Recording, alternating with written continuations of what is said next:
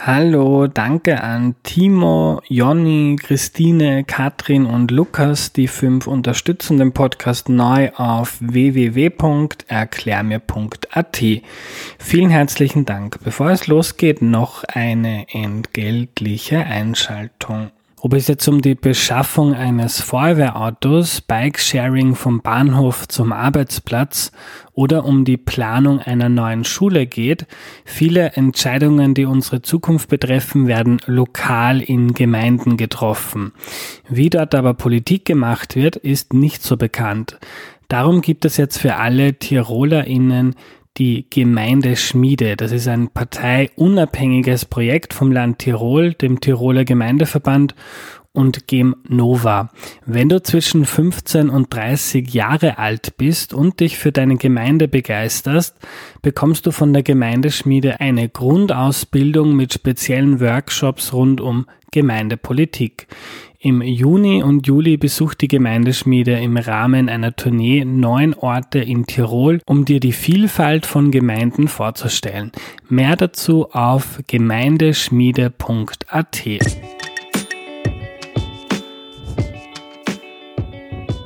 Hallo, ich bin der Andreas und das ist Erklär mir die Welt, der Podcast, mit dem du die Welt jede Woche ein bisschen besser verstehen sollst.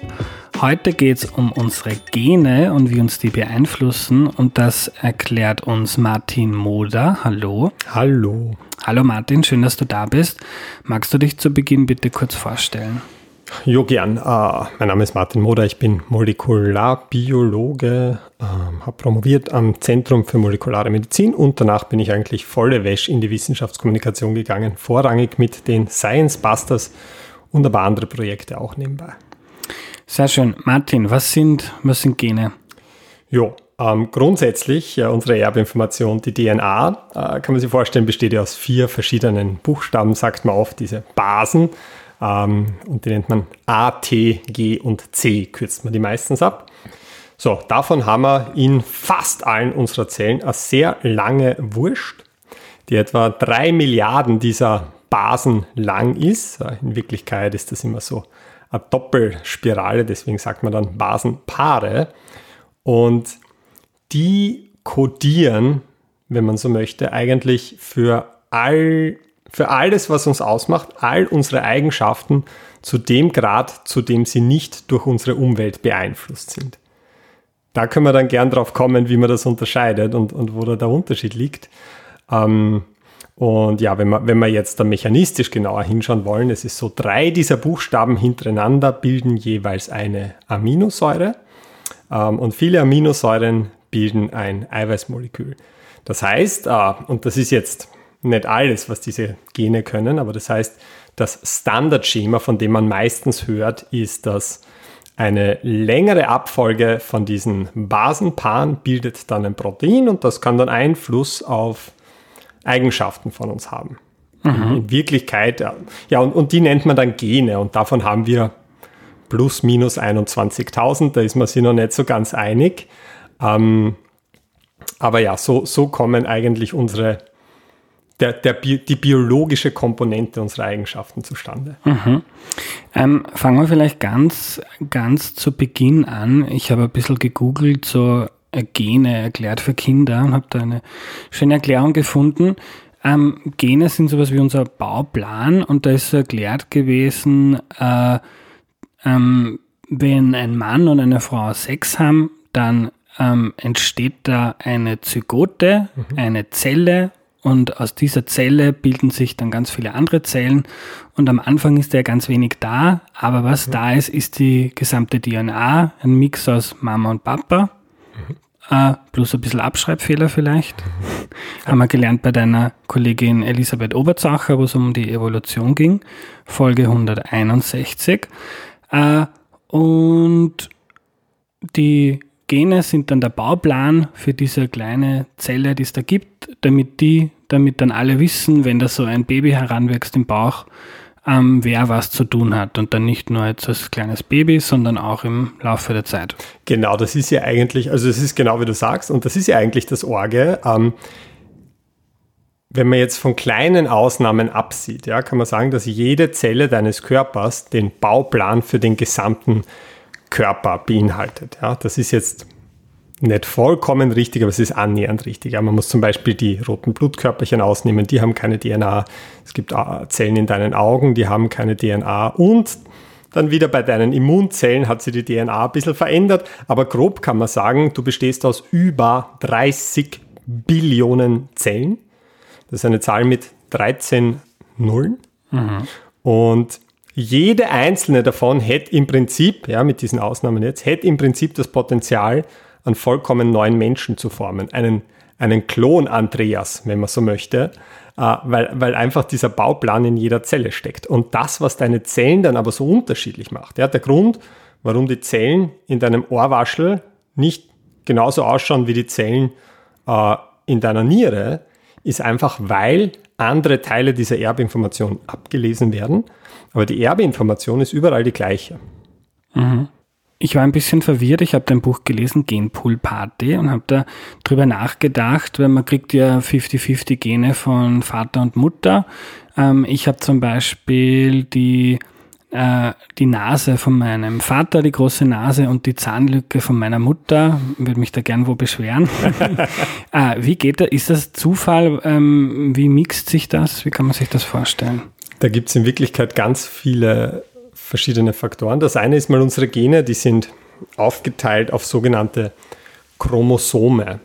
Ähm, das sind diese, äh, meistens denkt man dann die Geschlechtschromosome X und Y, äh, aber in Wirklichkeit haben wir 23 so Chromosomenpaare. Und wenn jetzt ähm, und, und, und die Hälfte davon, quasi die Hälfte deiner Chromosome stammen von der Mutter und die andere Hälfte vom Vater, grob gesagt. Ah, jetzt ist natürlich die Frage, das heißt, man kann einmal festhalten, du hast von, wieder mit kleinen Ausnahmen, ja, aber sagen wir, ich lasse das jetzt weg mit den kleinen Ausnahmen, ich mache es jetzt einfach. Ja, mhm. sagen wir, du hast von jedem Gen zwei Kopien.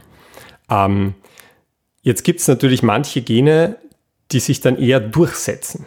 Die nennt man dann dominant. Mhm. Äh, und die, die sich eher nicht durchsetzen, die nennt man rezessiv. Klassisches Beispiel Haarfarbe da ist es tendenziell eher so, dass die hellen Haarfarben sind rezessiv und die dunklen sind eher die dominanten. Das heißt, wenn du von deinem Vater, wieder vereinfacht gesagt, das Gen für blond bekommst und von deiner Mutter das Gen für schwarze Haare, wirst du eher die schwarzen Haare bekommen. Jetzt ähm, ist das aber viel zu einfach gedacht. Bei Haarfarbe geht es gerade noch so. Was jetzt zum Beispiel die Form äh, der Nase betrifft und äh, du wirst sehen, Gott sei Dank ist das ein Podcast, weil da merkt man nicht, dass ich da auch ein gebranntes Kind bin. Was jetzt die Form der Nase betrifft, da weiß ich gar nicht, wie viel Gene da Einfluss drauf nehmen, mhm. weil in Wirklichkeit ist dieses Denken ein Gen, eine Eigenschaft, das ist die absolute Ausnahme. Ja, das trifft vielleicht auf bestimmte Erbkrankheiten zu, aber fast alle Eigenschaften, die wir in uns beschreiben können, sind von sehr vielen Positionen in deinem Genom mitbestimmt. Ähm, aber ja, dieses Dominant und Rezessiv, das ist ein Faktor. Dann hast du auch wirklich die, die äh, da gibt es Mechanismen, die dazu führen, dass sich Teile deiner Chromosomen innerhalb unserer Geschlechtszellen austauschen können durch homologe Rekombination. Und also die Natur hat da wirklich äh, Mechanismen, ich möchte nicht sagen bewusst, aber, aber, aber die, die äh, gezielt dafür sorgen, dass die Erbinformation durchmischt wird weil das äh, mehr Diversität im, im Nachwuchs ermöglicht, was im Endeffekt dazu führt, dass wenn sie die Umweltbedingungen verändern, ist die Chance größer, dass irgendwer dabei ist, der damit zurechtkommt. Hm. Wir haben schon besprochen, die Haarfarbe, die Nase. Ähm, was beeinflussen denn unsere Gene sonst noch so? Alles. Wir kennen keine biologische Eigenschaft, die nicht zumindest zum Teil durch unsere Gene mitbestimmt wäre. Das, das ist immer so diese, diese Dichotomie, die man immer denkt. Ja, jetzt habe ich da eine Eigenschaft, gut, ist das jetzt Veranlagung oder Umwelt? Wenn du sagst, äh, weiß ich nicht, der, der, der Bur ist so erschrocken immer, ist das, weil ich ihn als Kind immer herdroschen habe oder ist das, weil er halt äh, ein Angstgehen hat? Das ist viel zu einfach gedacht. Ähm, es gibt Möglichkeiten, das zu untersuchen zu welchem Grad Eigenschaften von uns eher genetisch oder eher durch die Umwelt beeinflusst sind. Die älteste Methode, das zu tun, sind sogenannte Zwillingsstudien, weil wenn ich Umwelt und Veranlagung, ja, also Gene und Umwelt trennen möchte, dann muss ich irgendeinen Weg finden, eine dieser beiden Variablen konstant zu halten. Also das wäre eine Möglichkeit. Und das macht man seit über 50 Jahren mit Hilfe von Zwillingsstudien. Da, da ist die Situation eigentlich die, es gibt ja zwei Arten von Zwillingen. Es gibt ja die Eineigen und es gibt die Zweieigen. Die Eineigen, die sind, vereinfacht gesagt, genetisch nahezu vollkommen ident. Und dann gibt es die, weil die sind, also wie gesagt, da ist mit einer Samenzelle eine Eizelle befruchtet worden und die hat sich dann aber in zwei geteilt und da sind zwei Menschen geworden. Also genetisch eigentlich kein nennenswerter Unterschied. Und dann gibt es diese zwei Eigenzwillinge, da, haben, äh, da sind zwei Eizellen befruchtet worden zum Beispiel. Und von denen weiß man, die teilen sich jetzt 50 Prozent der gleichen Erbinformation der Eltern. Das heißt, man weiß, wie groß die Unterschiede sind. Und man weiß aber auch, dass die Bedingungen, unter denen eineige und zweieige Kinder aufwachsen, also Zwillinge aufwachsen, eigentlich nicht stark voneinander sich unterscheiden. Ja, beide Arten von Zwillingen wachsen jeweils bei derselben Familie auf, ähm, kriegen wahrscheinlich als Kinder immer dasselbe zum Essen, gehen fast immer in dieselbe Schule. Das heißt, die Umweltfaktoren sind da so konstant, wie sie nur sein können in der Praxis. Und man weiß, wie groß die genetischen Unterschiede sind. Und daraus kann man dann relativ leicht ableiten, wenn ich deren Eigenschaften messe, zu welchem Grad die eine genetische Komponente haben. Also vielleicht, um das kurz zu konkretisieren, äh, ich nehme eineige Zwillinge und zweieige Zwillinge und sehe die Eineigen, also die genetisch Identen, sind fast immer genau gleich groß. Und ich sehe bei den zweieigen Zwillingen, da schwankt diese Größe sehr stark. Da kann ich das in eine sehr simple Formel einsetzen, ja, je nachdem, wie stark die jetzt korrelieren zwischen den beiden Pärchenarten äh, und kriege einen Prozentsatz der Vererbbarkeit. Und das ist, äh, mir ist bewusst, dass diese Zwillingsstudien nicht ohne Verzerrungen sind, äh, also ohne Bias, die das ein bisschen äh, stören können. Aber es gibt andere Methoden auch, sowas zu untersuchen. Zum Beispiel, ich möchte jetzt gar nicht weiter darauf eingehen, Adoptionsstudien mhm. ähm, und, und genetische Arten, das zu untersuchen. Und wenn die alle zum gleichen Schluss kommen bei einer Eigenschaft, dann ist das ein ziemlich guter Hinweis darauf, dass wir herausgefunden haben, zu welchem Grad diese Eigenschaft vererbbar ist. Und das ist der Punkt, den ich bekräftigen möchte. Man spricht immer von einem Grad der Vererbbarkeit.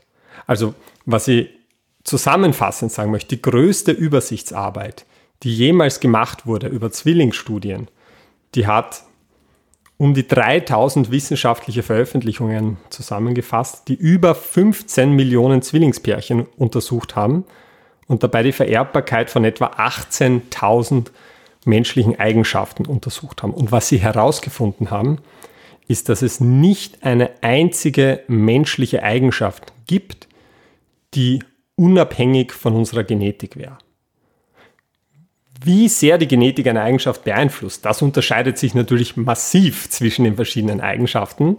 Ähm, aber wir wüssten von keiner biologischen und eigentlich auch keiner psychologischen Eigenschaft, auf die unsere Gene nicht zumindest einen Einfluss hätten. Hm. Also ob fürsorglich, ängstlich, gescheit, dick, dünn, auf all das hat, haben unsere Gene zu einem bestimmten Grad Einfluss. Genau, also Body Mass Index zum Beispiel als, als Maß für die, fürs Übergewicht, da kommt man in aller Regel auf so eine Vererbbarkeit von etwa 70 Prozent. Dann ist, dann ist natürlich die Frage, was bedeutet das? Und das, das ist sehr also das wird fast immer fehlinterpretiert.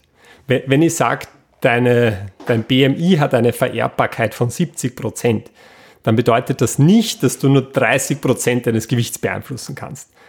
Oder, oder, oder dass du sagst, na, dann kann man eh nichts machen, äh, was sind schon 30 Prozent? Das ist überhaupt nicht die Aussage. Die Art, wie ich, was diese Prozentzahl aussagt, ist, dass wenn ich eine große Gruppe von Menschen jetzt hernehme und ich messe die Vererbbarkeit dieser Eigenschaft, dann komme ich zu dem Schluss, dass 70 Prozent der BMI-Unterschiede zwischen diesen Menschen genetisch erklärbar sind. Aber das ist der Ist-Zustand, wie ich ihn messe, das heißt nicht, dass ich das nicht verändern könnte. Nur so als Gedankenexperiment, wenn ich jetzt hergehen würde und dieselbe Gruppe von Leuten, ja, ich würde denen jetzt einen Motivationstalk geben, ich würde sagen, pass auf, wenn es ab heute nur mehr Salat isst, wird dein Leben so ultra geil. Und wenn du Sport machst, ist alles total leibend. Und ich gebe denen einen Personal Trainer und so weiter. Und ich würde dann dieselbe Studie nochmal machen. Dann wird für die Vererbbarkeit des BMI ein viel geringerer Faktor rauskommen, ja, wenn ich die, die Übergewichtigen zum Beispiel motiviere. Das heißt, das heißt nicht, wenn wir diese Vererbbarkeitszahlen hören, dass, die, dass das biologische Determinanten sind. Das bedeutet nur, so wie ich es gemessen habe, ist das der Ist-Zustand der Gruppe, die ich gemessen habe. Und ja wir haben keinen Test, der dir in diesen Bereichen jetzt das Limit deines individuellen Potenzials festlegen könnte. Also ganz blöd formuliert, wenn ich eine Gruppe messe und da kommt raus für die Vererbbarkeit des BMI eine, eine, eine Vererbbarkeit von 99 Prozent und ich gebe denen aber eine Woche nichts zu essen, nehmen es trotzdem alle ab. Radikal ausgedrückt. Also man, man darf nicht glauben, dass, dass diese Prozentzahlen, die da herauskommen, Determinanten auf individueller Ebene sind. Mhm. Du hast in deinem sehr lesenswerten Buch ein, eine Seite voll mit den vier Buchstaben, den vier Basen A, T. G und C geschrieben äh, und einen Buchstaben davon fett gedruckt ähm, und schreibst dann, ähm, je nachdem, ob da jetzt, ich weiß nicht mehr, ein G oder ein, ein A, keine Ahnung, ähm, sag's mir, äh, ob das dort ist, beeinflusst das unser Sozialverhalten. Also diese kleine Teil des Gens kann beeinflussen, ob ich jetzt sehr empathisch oder fürsorglich bin oder eher weniger. Ja, ja, das ist das, was arg.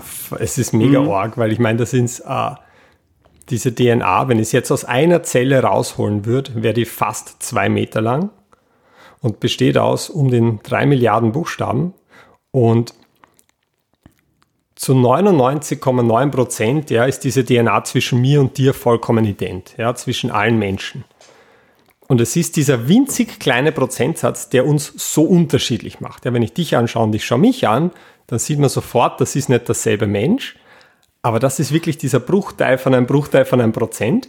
Und der besteht zum allergrößten Teil, also diese Unterschiede, die man da findet, das sind zum allergrößten Teil sogenannte Single-Nukleotid-Polymorphismen. Ja, also, Schönes Wort. Ja, man, man, ah, da gibt es viel schönere in der Genetik. Können wir dann in der nächsten Folge äh, über grüne Gentechnik, da kann ich gerne erklären, was die 5-Phenol-Pyruvat-Schickemat-3-Phosphat-Synthase in der grünen Gentechnik aufführt. Aber, okay. aber das jetzt nur mal ein Teaser. Es äh, man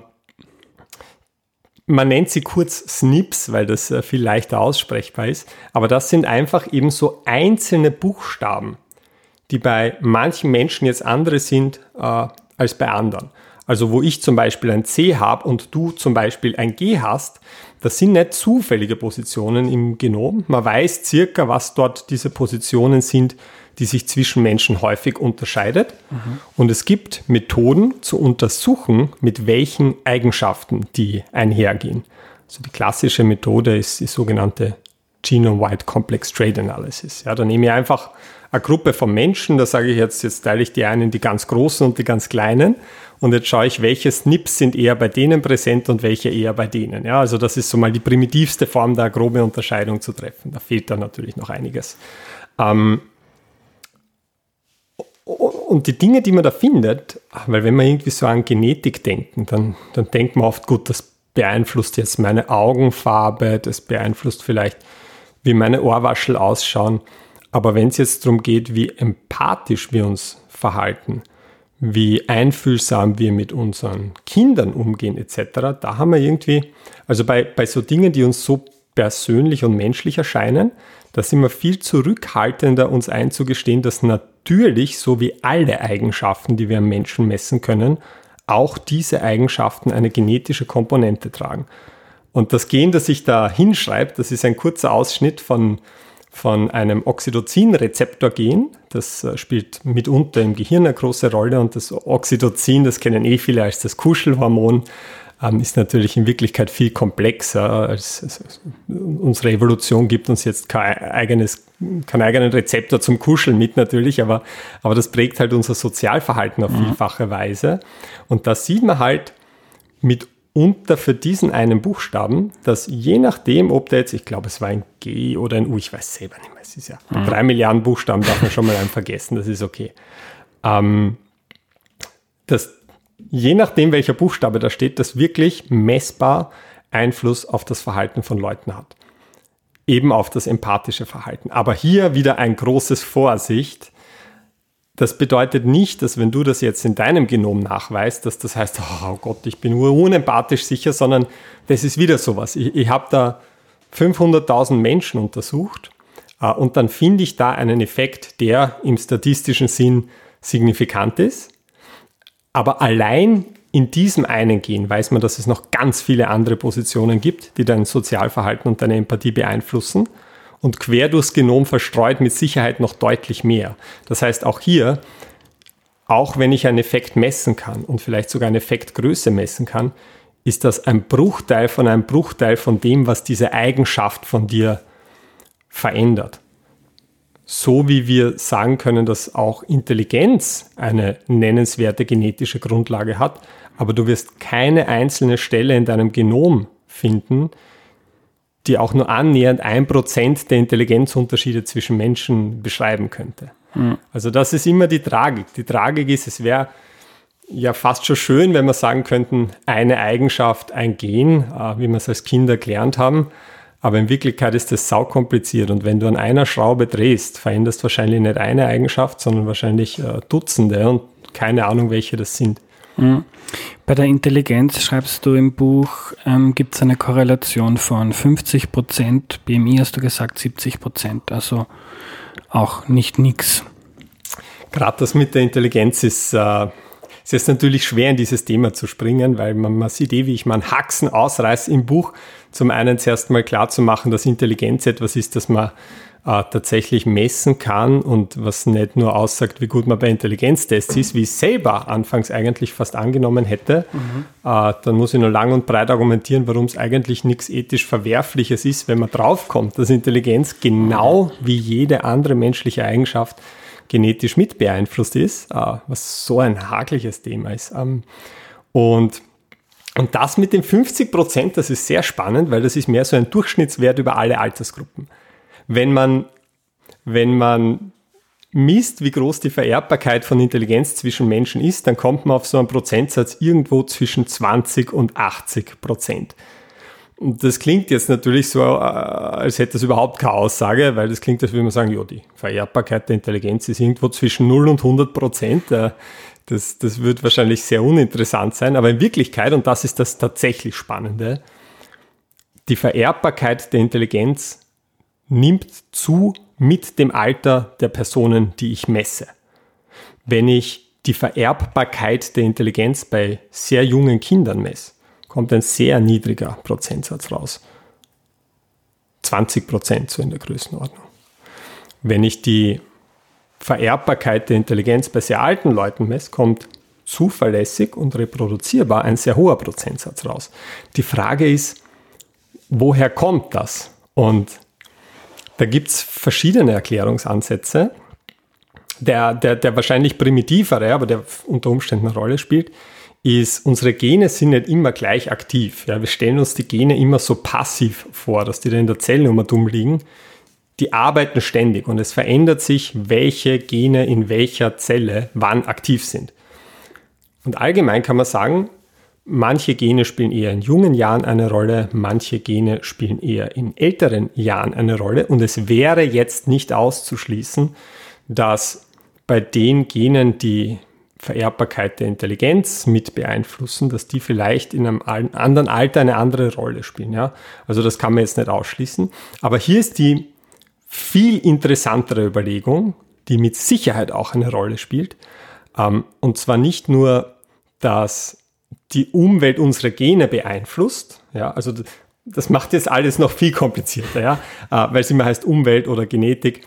Zum einen, die Umwelt beeinflusst unsere Gene. Ja. Wenn ich in einer Umwelt bin, die mich sehr stresst, dann beeinflusst das, welche meiner Gene aktiv sind. Ja, die, sie verändern sich nicht, aber die Aktivität der Gene verändert sich. Und umgekehrt, und das ist eigentlich das viel faszinierendere, auch meine Gene beeinflussen meine Umwelt. Ich komme auf die Welt mit einer gewissen Veranlagung. Und dann wachse ich auf und gehe durch mein Leben und ich werde, ich werde im Laufe meines Lebens sehr viele Entscheidungen treffen. Und wenn ich diese Entscheidungen gut treffe, wenn ich mir, wenn ich gute Entscheidungen treffe, dann werde ich die auf eine Weise treffen, die mich mehr und mehr in eine Situation führt, in der die Umwelt meiner genetischen Veranlagung entspricht. Also zum Beispiel, wenn ich 1,40 Meter groß bin, werde ich nicht versuchen, Basketballspieler zu werden. Wenn ich ein sehr introvertierter neurotischer Mensch bin, werde ich nicht versuchen, Polizeibeamtin, Polizeibeamte zu werden. Das heißt, die Veranlagung, die Genetik, mit der wir daherkommen, motiviert uns dazu, uns selbst eine Umwelt zu schaffen, die unserer Veranlagung möglichst optimal genügt. Das heißt aber auch, dass mit fortschreitendem Alter, ja, wenn man so möchte, mit der Anzahl an Entscheidungen, die ich treffe, meine Umwelt und meine Genetik immer schwerer zu trennen werden. Und das kann natürlich auch dazu führen, dass ich Veranlagung und Umwelt auch in Testverfahren nicht mehr so gut auseinanderhalten kann. Mhm. Also auch das einer der Gründe, ein unfassbar spannender in meinen Augen, warum sehr viele unserer Eigenschaften ihren erblichen Anteil im Laufe der Zeit verändern. Ja. Äh, ich glaube, da springen wir gleich. Ähm, du beschreibst im Buch das Human Genome Project, oder wie spricht man es aus? Genome? Human Genome Project. Genome. Klingt besser. Also, äh, man hat in den letzten ähm, Jahrzehnten wahnsinnig viel Neues gelernt und ich glaube vor 20 Jahren knapp das erste Mal den menschlichen, das menschliche Genom. Genom ist, sind alle Gene gemeinsam oder erklären Sie das? Hat man entschlüsselt. Genau, also ja. das, das, das menschliche Genom einer Einzelperson ist jetzt einfach dieser, dieser eine drei Milliarden Buchstaben DNA-Faden, wenn man so möchte, ähm, aus einer einzelnen Zelle, wenn man so möchte. Äh, in, in Wirklichkeit bei diesem Human Genome Project, man hat da nicht die technischen Möglichkeiten gehabt, aus einer Zelle oder von einem Mensch die DNA abzulesen. Da hast du die DNA von ganz vielen Menschen auf einen Haufen geschmissen äh, und dann im Laufe von zehn Jahren äh, mit weit über 1000 Forschenden für über drei Milliarden Dollar Budget einmal grob aufgeschrieben gehabt und nicht einmal das war komplett, okay. äh, wie so das menschliche Genom von Anfang bis zum Ende äh, circa ausschaut. und das ist unfassbar hilfreich innerhalb der Forschung, ähm, weil wir jetzt ein Referenzgenom haben, das braucht man ganz oft, wo wir abgleichen können. Mhm. Aber das ist so schnell, so viel günstiger und einfacher geworden. Also salopp gesagt, ich kann heute ein komplettes menschliches Genom ablesen, äh, um, um weniger als 1000 Euro auf einem Gerät, das nicht viel größer ist als ein USB-Stick und das quasi über Nacht. Und ich brauche dazu eine Person. Ja, also die, die, die Leistung des Ablesens von Erbinformationen, die schneller, sagen wir so, die Kosten davon sind schneller gefallen, als die Leistung von Computern gestiegen ist. Ähm, das ist noch gar nicht so offensichtlich, wenn man jetzt nicht in diesen Bereichen drin ist, was das bedeutet aber das kann einen gewaltigen Unterschied machen in sehr vielen Bereichen. Mhm. Zum Beispiel? Eine der Sachen ist, wenn wir Krankheiten untersuchen, dann läuft das meistens so ab. Person ist krank, geht zum Arzt und wenn der Arzt gut und gründlich ist, diagnostiziert er vielleicht eine Erbkrankheit, die man vielleicht vorher noch gar nicht gekannt hat. Man findet einen neuen Gendefekt. Jetzt habe ich aber eine andere Situation, weil es könnte sein, dass jemand anderer genau den gleichen Gendefekt hat, aber die Krankheit nicht ausbildet, den werde ich nie finden, weil ich nicht die Möglichkeit habe, routinemäßig jetzt einfach mal 5000 Gene, Genome zu untersuchen und zu schauen, ob das vielleicht noch irgendwer in sich trägt. Das heißt, es könnte sein, dass Leute eh schon das Gegengift in sich tragen und wir finden es aber einfach nicht. Das, äh, dass und, und solche Forschungen werden jetzt gemacht, weil es so günstig geworden ist. Da gibt es zum Beispiel so ein Projekt, das heißt The Genetic Heroes Pro Project. Die haben einfach Gesunde untersucht nach Genabschnitten, die eigentlich extrem stark mit Krankheiten assoziiert sind. Zystische Fibrose zum Beispiel. Die haben Leute gefunden, die haben genetisch zystische Fibrose, aber sie haben es halt einfach nicht. Jetzt ist die Frage, was ist mit denen? Haben die irgendwo anders im Genom etwas, das den Fehler kompensiert? Oder leben die vielleicht alle auf 2000 Meter Höhe? Macht das einen Unterschied? Sind das alles Veganer? Jetzt kann man schauen, was sind die Faktoren, die dazu führen, dass das, was eigentlich kaputt ist in meinem Genom, nicht zum Ausbruch kommt. Hm. Ah, hast du denn, du arbeitest ja, glaube ich, viel in diesem Bereich, hast du dein eigenes Genom mal ausgecheckt? Nicht mein ganzes Genom. Ich habe mal so, äh, man, man kann gezielt nur die Teile vom Genom untersuchen, die sich zwischen Menschen unterscheiden, eben diese SNPs. Das geht viel schneller und ist viel günstiger. Und das Diese 0,1 genau, Prozent, ja. Und, und, und das, äh, das kann man bei diesen privaten Anbietern machen. So 23andMe, MyHeritage und so weiter, die machen alle nur SNP-Analyse. Also du bekommst nicht dein ganzes Genom, sondern nur die Unterschiede. Das habe ich mal gemacht. Das war ganz interessant. Ist es das, wo man dann die Herkunft, du bist so viel, genau. nicht, Mongole? Aber, aber, aber, das ist der fade, das ist wirklich mhm. der fade Aspekt, weil in mhm. Wirklichkeit es sagt da praktisch nichts. Ähm, es sagt da im, im Prinzip sagt es da die Abschnitte deiner Erbinformation, wo in Europa und der Welt sind die jetzt wie rep stark repräsentiert. Wenn einen das interessiert, kann man es machen. Ich finde das langweilig. Aber du kannst dir die Rohdaten herunterladen und bei einem anderen Anbieter dir wirklich ausspucken lassen, welche Snips du hast, ja, was, was diese Einzelbuchstaben sind, mit Auflistungen, in welchen wissenschaftlichen Arbeiten dafür assoziierte Eigenschaften gefunden wurden. Das heißt, du kannst das dann hergehen, also ich habe das dann ich habe den Test gemacht bei 23andMe und ich habe meine Rohdaten dann hochgeladen bei Prometheus oder Promethease oder wie man es nennt. Und das war dann für mich aus genetischer Sicht mhm. interessant, weil jetzt kann ich zum Beispiel hergehen und sagen, es gibt ja dieses Gen, äh, diesen SNP in dem Oxytocin-Rezeptor-Gen, über den wir gesprochen haben. Und aus rein akademischem Interesse schaue ich jetzt nach, welchen Buchstaben habe ich da stehen. Das kann man dann machen.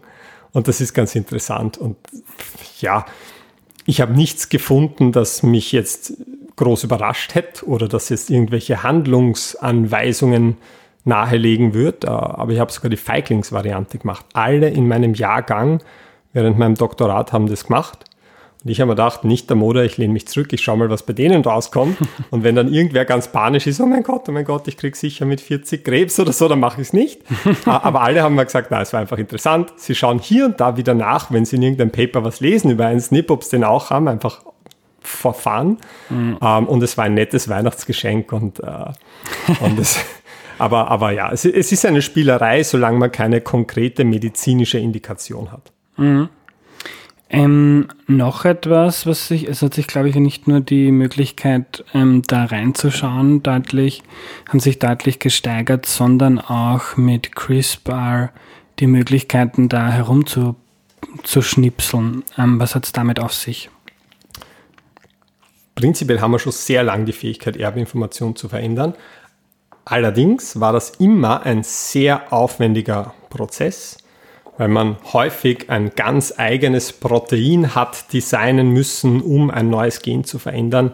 Ähm, und dann kam vor etwa knapp zehn Jahren so eine neue Genschere daher, die sich CRISPR-Cas9 nennt. Und die hat das viel einfacher gemacht. Einfacher und vor allem günstiger und mittlerweile auch deutlich präziser als alles, was wir davor hatten. Und das Prinzip ist ein sehr simples. Das Enzym, also es besteht eigentlich aus zwei Komponenten. Du hast einmal das Eiweißmolekül, das man als Cas9 bezeichnet, das wirklich zwei so kleine Scherendomänen hat, ähm, mit der es Erbinformation schneiden kann. Das macht einen Schnitt durch und dann geht die Erbinformation auf. Du musst nur noch festlegen, an welcher Stelle dieses Protein den Schnitt machen soll. Und das kannst du mit Hilfe von einem kurzen Stück Erbinformation, ähm, von dem 20 so Buchstaben so designt sein müssen, dass sie an einer bestimmten Stelle in deiner Erbinformation binden können. Ähm, und das nennt man dann die Guide-RNA. Die kannst du am Computer designen, am nächsten Tag kriegst du das alles zugeschickt. Und das kannst du dann zum Beispiel, also so habe ich das gemacht, wie ich mit CRISPR gearbeitet habe. Ich, äh, ich wollte eine seltene Erbkrankheit untersuchen und ich habe Zellen von, also erkrankte Zellen vor mir gehabt. Und ich habe mir jetzt gedacht, ich schalte jetzt in jeder Zelle ein menschliches Gen aus, und zwar in jeder Zelle ein anderes. Also habe ich Viren hergestellt, die menschliche Zellen infizieren können. Und all diese Viren haben eine CRISPR-Genschere beinhaltet, die alles so designt waren, dass sie andere menschliche Gene ausschalten. So habe ich quasi in einer Petrischale quasi das gesamte menschliche Genom einmal ausschalten können, halt in jeder Zelle was anderes. Äh, und das nur um zu veranschaulichen, wie verdammt einfach das jetzt geworden ist. Also das war ein Projekt, das für mich relativ simpel umsetzbar war, das aber fünf Jahre vorher absolut utopisch war. Und davon kriegt man jetzt so im Alltag noch nicht viel mit, weil du hast oft so eine 20 Jahre Latenz, bevor dann wirklich was in der Klinik landet. Ähm, aber die Veränderung menschlicher Erbinformation ist unfassbar einfach, präzise und kostengünstig geworden in einzelnen Zellen. Wenn wir von erwachsenen Organismen sprechen, da haben wir wieder ein anderes Problem, nämlich dass wir das CRISPR nicht in alle Zellen reinbekommen.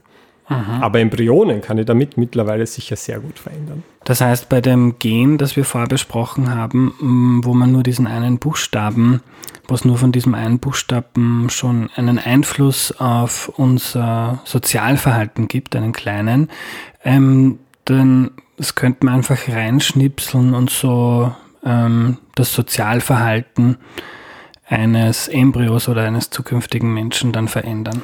Das wäre theoretisch sicher machbar, aber es ist halt wirklich das Problem, dass wieder der Einfluss von, von dieser kleinen Genposition so minimal ist, dass du wahrscheinlich weniger Unterschied damit machst, ob du jetzt diese eine Genposition veränderst oder ob es dein Kind einmal mehr oder weniger anschreist.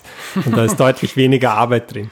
Generell aber ist es ja so, dass, weil man diese genetischen Veränderungen nur im Zuge von künstlicher Befruchtung machen kann. Ja, also das Vorgehen ist, Eizelle, Samenzelle, ich verschmelze sie und dann gleich mit CRISPR was verändern, bevor es zu viele Zellen werden, kann man eigentlich was anderes auch machen, weil bei einer künstlichen Befruchtung, da hast du ja sowieso sehr viele Embryonen, die du herstellst und dann untersuchst das und implantierst meistens die, die irgendwie am, am gesündesten sich entwickeln. Aber da könnte man was machen, was äh, in vielen Bereichen nicht erlaubt ist, nämlich Präimplantationsdiagnostik, Präimplantationsdiagnostik, also dass ich vorab genetisch die Embryonen check. Ähm, und da könnt ihr jetzt nach Genvarianten suchen, jetzt als Gedankenexperiment. Ja, bitte nicht glauben, dass ich sage, wir sollen das machen.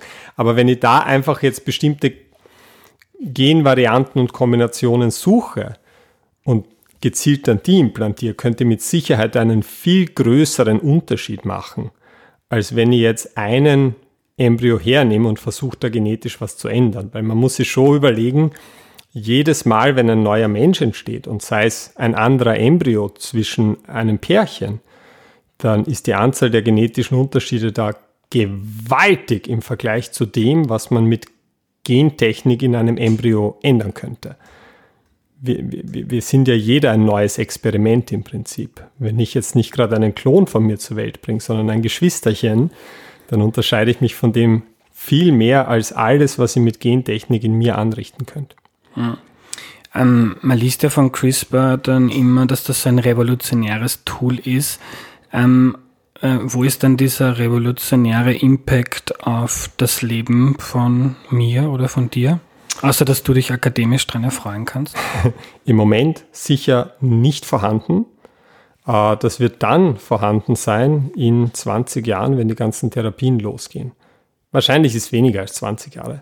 Es kommt immer darauf an, was man machen möchte. Wir werden jetzt dank CRISPR bei sehr vielen Erkrankungen sehr viel schneller und besser drin werden, das zu untersuchen. Wie gesagt, das, was ich bei dieser seltenen Erbkrankheit erforscht habe, wäre mit diesem Setup vorher nicht möglich gewesen, dass ich das ganze Genom durchsuche nach Kompensationsmutationen. Das wäre einfach nicht gegangen vor CRISPR. Und das, wenn alles gut geht, wird irgendwann in eine Tablette münden, vielleicht, die ich nehmen kann. Ansonsten, ob wir Menschen mal genetisch verändern, abseits von den ganz wenigen Fällen, wo Pärchen ein Kind haben möchten, wo es anders nicht möglich wäre, massive genetische Beeinträchtigungen zu umgehen äh, und großes Leid abzuwenden. Und das werden, wie gesagt, die allerwenigsten Fälle sein, weil selbst im Fall von seltenen Erbkrankheiten, schweren Erbkrankheiten, ist man meistens mit, mit äh, Präimplantationsdiagnostik äh, genauso in der Lage, das zu lösen. Dann wird es noch die Fälle geben, bei denen man nicht den ganzen Organismus versucht zu verändern, sondern, und das ist quasi die sichere Methode, ich hole gewisse Zellen heraus, verändere die und bringe die Zellen wieder zurück.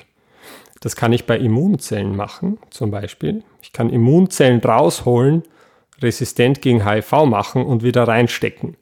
Das ist viel sicherer, als wenn ich direkt im Körper etwas verändere, weil ich natürlich Qualitätskontrollen machen kann, weil ich schauen kann, haben die sie eh präzise so verändert, wie sie sich verändert haben. Das werden wir alles noch erleben. Ja?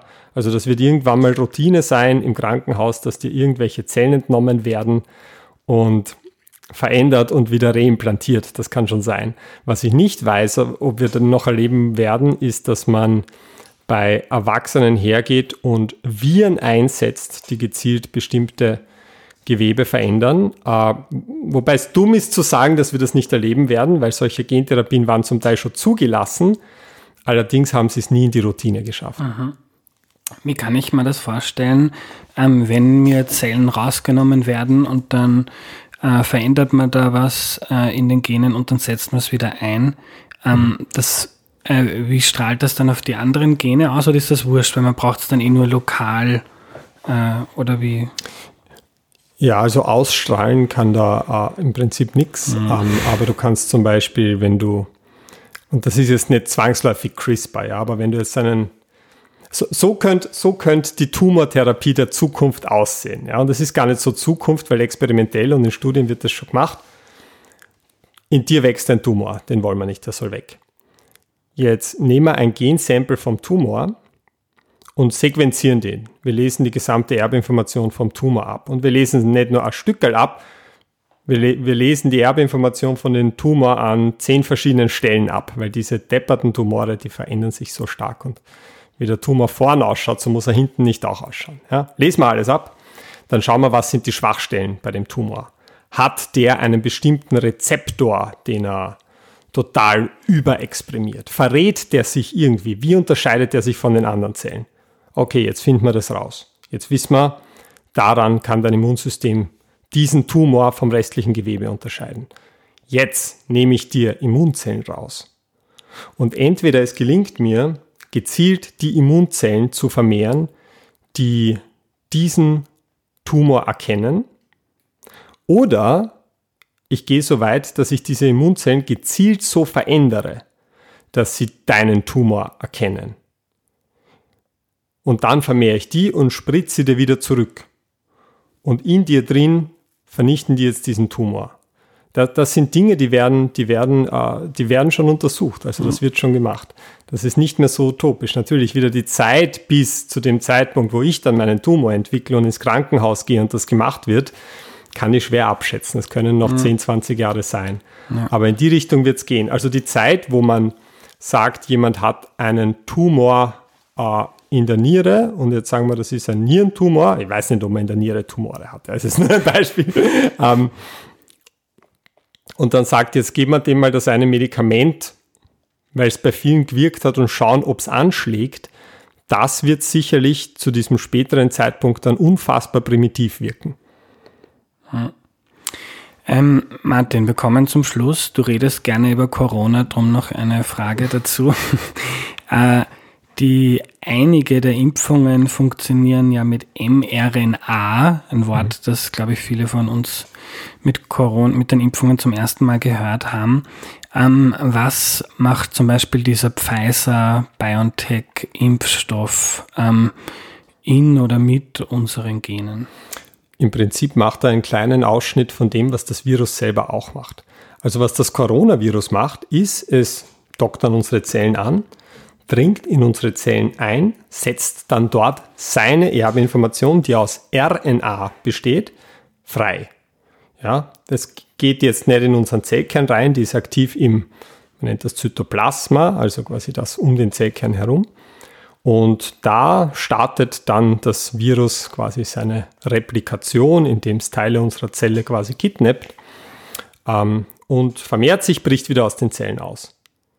Jetzt weiß man aber, wir müssen nicht das ganze Virus erkennen können, um es abwehren zu können. Es reicht, wenn wir eins seiner Oberflächenproteine erkennen, nämlich das sogenannte Spike-Protein.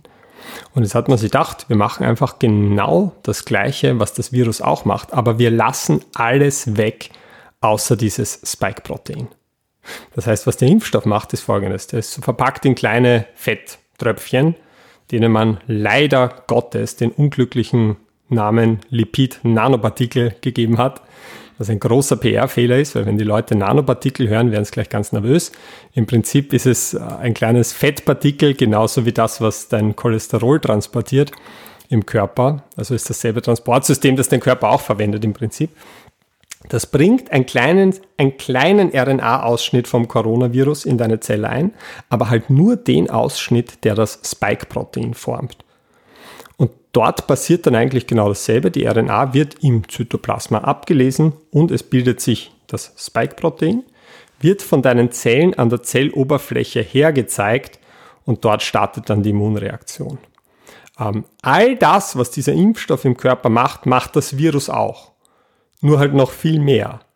Auch das Virus bildet das Spike-Protein und es geht an die Oberfläche, aber der Impfstoff macht halt nur diesen einen Ausschnitt von, vom Virus nach, von dem wir wissen, dass er für die Immunreaktion reicht, aber ohne dass sie dabei halt ein ganzes neues Virus bildet. Hm. Und die Sorge, die man manchmal im Internet gelesen hat, dass das irgendwas mit unserer Erbinformation, mit unseren Genen macht, ähm, mit der hat es dann nichts auf sich. Es kommt darauf an, wie sehr man da jetzt wirklich ins Detail gehen möchte. Rein praktisch ausgedrückt, wenn ich Angst habe, dass das meine Erbinformation verändert, muss ich bei jedem Schnupfenvirus Angst haben, dass er meine Erbinformation verändert. Muss ich vor allem bei Covid-19 Angst haben, dass es meine Erbinformation verändert. Weil es ein Podcast ist, wo man ja die Möglichkeit hat, Dinge ein bisschen auszuführen und ich weiß, wir sind schon am Ende. Es gab ein Paper, das Hinweise darauf gefunden hat, dass eventuell kleine Stückchen der Coronavirus-Erbinformation umgeschrieben werden können und vielleicht eine Weile in unserer Erbinformation überdauern können. Da gab es viel Kritik aus der Fachwelt, weil sie gesagt haben, das sind technische Artefakte, die bei dieser Methode, die sie verwendet haben, entstehen und das ist gar nicht der Grund. Mhm. Ähm, Jetzt ist das Paper durchs Peer Review gegangen und man ist sich noch immer nicht ganz sicher, ob das wirklich ein Artefakt ist oder nicht. Ähm, der springende Punkt ist der, und das sagen auch die Autoren. Man kann momentan nicht mit Sicherheit sagen, ob eventuell Teile der Coronavirus-Erbinformation eine Weile in unserer Erbinformation überdauern könnten. Wenn ja, ist es vermutlich ein Mechanismus, der unserem Immunsystem hilft, längere Zeit eine Immunreaktion trainieren mhm. zu können. Also wahrscheinlich gar nicht schlecht, sondern etwas, das eigentlich sinnvoll sein könnte.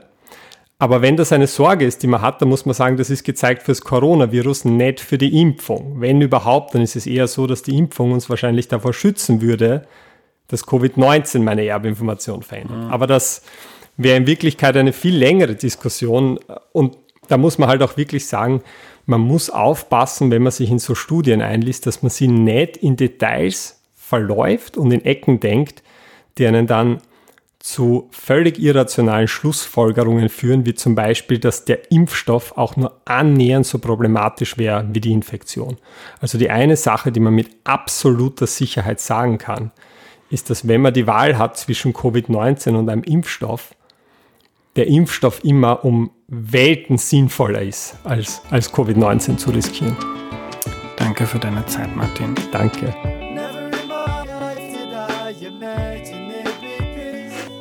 Die Zusammenfassung wird heute gesponsert von Blinkist. Ich fasse hier in Kürze zusammen, was ich gelernt habe. So ähnlich läuft das auch bei Blinkist, einer App, die Sachbücher zusammenfasst und gerade ein neues Audioformat veröffentlicht hat. Das heißt Shortcasts und Shortcasts sind Kernaussagen wichtiger Podcasts in 15 Minuten. Mit dabei beim Launch sind auch zusammengefasste Erklär mir die Welt Folgen. Für euch gibt's 25 20% Rabatt für Blinkist Premium einfach auf blinkist.com slash erklär mir gehen. Das Umlaut A wird mit AE geschrieben. Was nehme ich mir also mit von der heutigen Folge? Unsere Gene beeinflussen uns mehr als vielen klar ist. Von 18.000 menschlichen Eigenschaften, wie Martin erzählt hat, die untersucht wurden, ist keine einzige nicht durch unsere Gene beeinflusst. Wichtig ist aber die Unterscheidung, die Martin ganz klar gemacht hat. Gene geben uns nicht klar vor, wie wir uns verhalten oder wie wir, was für Menschen wir sind, aber sie sind eben doch eine Veranlagung, die uns zu einem bestimmten Grad ähm, bei bestimmten Eigenschaften mehr, bei anderen weniger beeinflusst und eben nicht nur Hautfarbe, Körpergröße, sondern auch unsere Offenheit, unsere Ängstlichkeit, wie viel Ekel wir empfinden und damit am Ende des Tages auch unsere politische Einstellung. Am Ende noch ein Filmtipp. Ich habe mir vor kurzem Victoria auf Netflix angeschaut. Das schreibt man mit C. Das ist ein One-Shot-Film. Also der wurde ohne Schnitt gedreht in einer Wurst, so wie ich auch Erklär mir die Welt meistens mache und handelt von einer Spanierin, die beim Fortgehen ein paar Männer trifft, mit denen sie dann mal spontan eine Bank ausraubt. Ist ein ungewöhnlicher Film, den ich aber spannend fand. Vielen Dank fürs Zuhören. Die nächste Folge kommt wie immer wieder am Dienstag. Diese Woche war also eine kleine Ausnahme. Danke fürs Zuhören und bis bald. Tschüss.